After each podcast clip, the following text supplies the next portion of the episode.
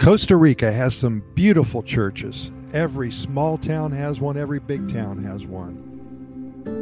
No matter how big or small the town is, it's what makes Costa Rica so amazing. Spend some time in any town at the local Central Park and you'll see beautiful churches. If you have a few minutes, be sure to Google churches in Costa Rica. Even if you aren't religious, you'll be amazed at what you see. The churches are beautiful here and they're worth a few minutes of your time or more to learn about what they mean to everybody here. La Iglesia de San Blas is the oldest church in Costa Rica. It's about an hour south of Tamarindo and dates back almost 500 years. It represents the first interactions between the indigenous Chorotega tribe and the Spanish conquerors. It is in the beautiful little town of Nicoya. And this all started with the expedition of Gil Gonzalez Davila and Friar Diego de Aguero to the Nicoya region in 1523. There they met and became friends with Chief Nicoya the king of the Chorotega people. It is believed that the church was officially founded in 1544. The original building was a simple structure with a thatched roof, and after being destroyed in a fire, the church was rebuilt, but all of the original documents were lost. The building suffered serious damage from the two earthquakes and was, of course, rebuilt again between 1827 and 1850, using the walls of the original structure.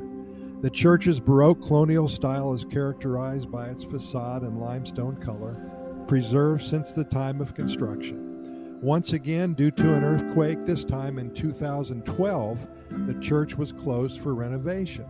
A modern facelift is being performed now with private donations and government funding. While staying true to its original design, the updated building features a fiberglass roof and carbon fiber reinforcements to the foundation and walls, while still preserving the original look of the building. Situated next to Nicoya's central plaza, La Iglesia de San Blas continues to serve as a vibrant local meeting place, but is now enhanced with a brand new playground, a stage, and sculptures scattered throughout the area. Surrounded by Nicoya's shopping district, municipality, and the town mayor's office, the plaza is a wonderful oasis of green and serenity in the middle of Guanacaste's second largest town. There are hundreds of stories like this throughout the entire country.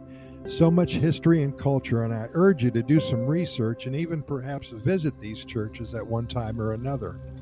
One of the things that I used to do when I had free time was to take a bus to certain areas of Costa Rica. I started in San Jose, where I live, and I spent a couple of hours in the morning traveling to little towns where I knew had beautiful churches.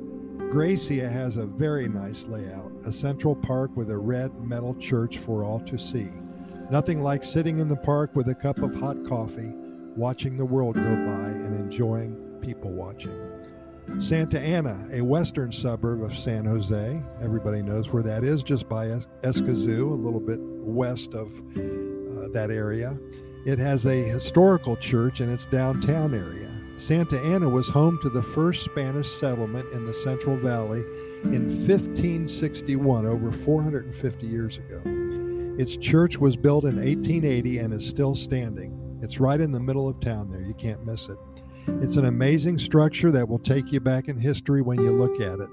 The downtown area hosts the farmers market every Sunday morning, and when I go, I usually get a cup of coffee and just sit right by the church, imagining what it would be like back in the 1800s.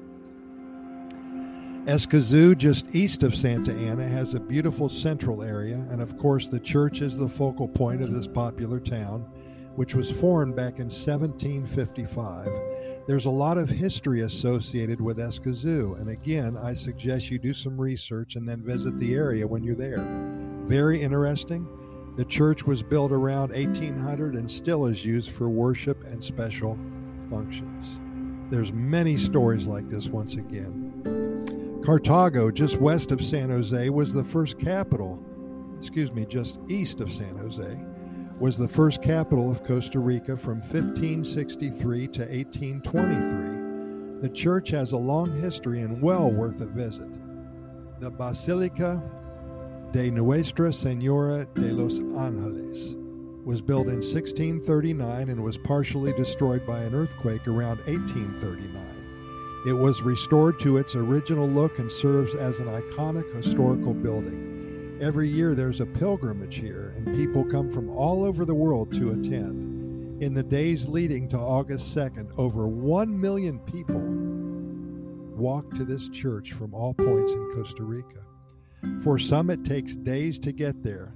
The backstory is very interesting, and I will tease you a little bit and not go into it right now.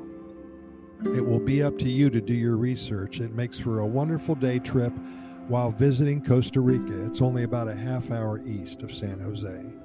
There's so much more to Costa Rica than toucans and monkeys and blue morpho butterflies and volcanoes. The history and culture is so interesting, and it will make you appreciate your trip even more if you know the backstory of this country. Churches play a big part in the culture here, and to this day, they will bring joy to you if you spend a little time to learn the history behind them. Well, I hope we primed the pump enough for you to have created an interest in the churches of Costa Rica.